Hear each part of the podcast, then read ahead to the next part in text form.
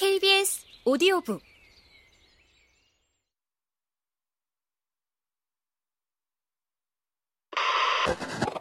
파리. 세계로 전파된 프랑스 문화의 발신지. 프랑스 왕국이 성립한 것은 9세기지만 파리가 줄곧 그 수도의 자리를 지켰던 것은 아니다. 16세기에서 17세기 프랑스 왕들은 영내를 이동하며 지냈는데 18세기 말까지 이어진 부르봉 왕조는 베르사유가 정치의 중심지가 되었을 때 전성기를 맞이했다.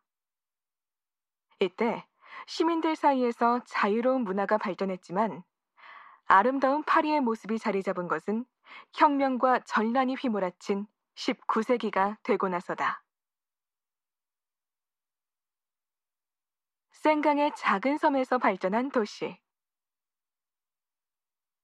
에펠탑, 에투알 개선문 등 세계적인 관광 명소가 많은 파리에서는 프랑스인의 미식을 반영하여 건물 높이와 옥의 광고에 관한 사항까지 거리의 미관을 해치지 않도록 세세하게 규칙을 정해놓았다. 현재 파리는 20개의 구역으로 이루어져 있다.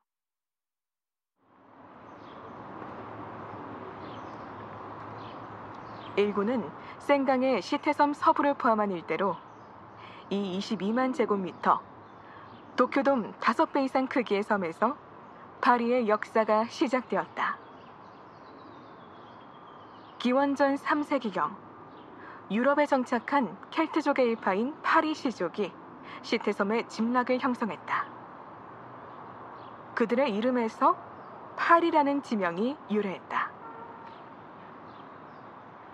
고대 로마인은 프랑스를 갈리아, 시태섬 주변을 루테티아라고 불렀는데 기원전 52년에 카이사르가 이끄는 로마군이 이 루테티아를 점령했다. 루테티아는 분지의 중심에 위치하고 프랑스 중남부의 부르고뉴에서부터 서부 연안의 루아브르에 이르는 생강이 가로질러 흐른다.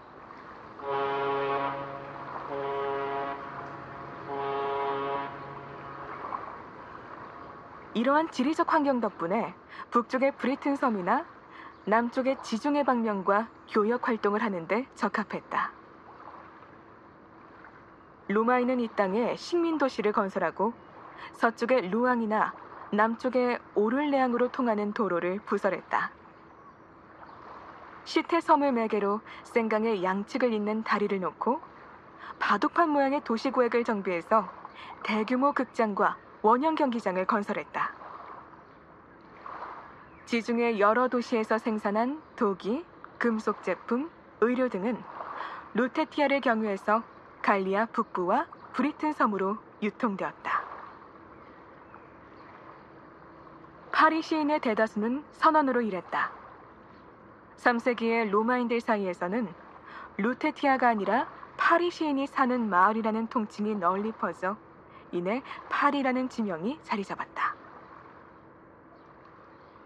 한편 동쪽에서 게르만인이 갈리아로 침입해왔다.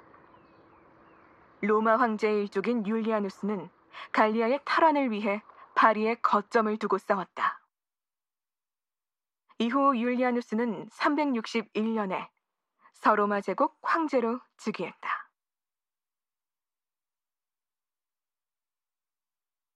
수십 년에 걸쳐 건설한 성당. 5세기에 게르만인 오두아 케르에 의해 서로마 황제가 폐위되었다. 이후 갈리아에는 게르만계 세력이 뒤섞여 들어왔고 프랑크인을 이끌던 클로비스가 481년에 메로빙거 왕조 프랑크 왕국을 건국했다. 클로비스는 로마교회와 협력 관계를 맺고 그리스도교 아타나시우스파, 이 삼위일체를 주장한 종파로 개종한 후 파리의 생강 왼편을 중심으로 많은 교회와 수도원을 건설했다. 이 무렵 파리의 인구는 만에서 2만 명 정도였다. 당시 파리는 동방에서 온 유대인이나 시리아 상인과 교류했고 고대 로마 시대부터 이어온 브리튼 섬과의 교역 활동도 활발히 계속해 나갔다. 프랑크 왕국에서는 8세기에 피핀이 왕위에 올라 카롤린거 왕조가 시작되었다. 그 아들인 카를 대제, 카를 1세는 서유럽의 대부분을 정복했다. 그런데 카를 대제는 거듭되는 원정 때문에 파리가 아니라 현재 독일 땅인 아헨에 주로 머물렀다. 카롤린거 왕조는 843년 베르덴 주약에 의해 서부, 중부, 동부 등 세 지역으로 분할되었고 이때 성립한 서프랑크 왕국이 프랑스의 원형이 되었다. 곧이어 북유럽에서 노르만인 바이킹이 센강을 거슬러 침입해와 파리의 교회를 파괴하고 약탈을 일삼았다. 이에 카롤링거 가문의 방계이자 파리 일대를 통치하던 외드 백작이 바이킹을 몰아냈다. 987년에 카롤린거 가문이 단절되자 로베르가의 위그 카페가 즉위하여 카페 왕조 프랑스 왕국을 창시했다. 카페 왕조는 파리 생강의 우측을 중심으로 크게 발전했는데 이 시기에 시테섬의 북동 지역 레알 중앙시장 지구에서 많은 농산물과 상품이 거래되었다. 시테섬의 남동 지역에서는 1163년에 노트르담 대성당 건설이 시작되었다.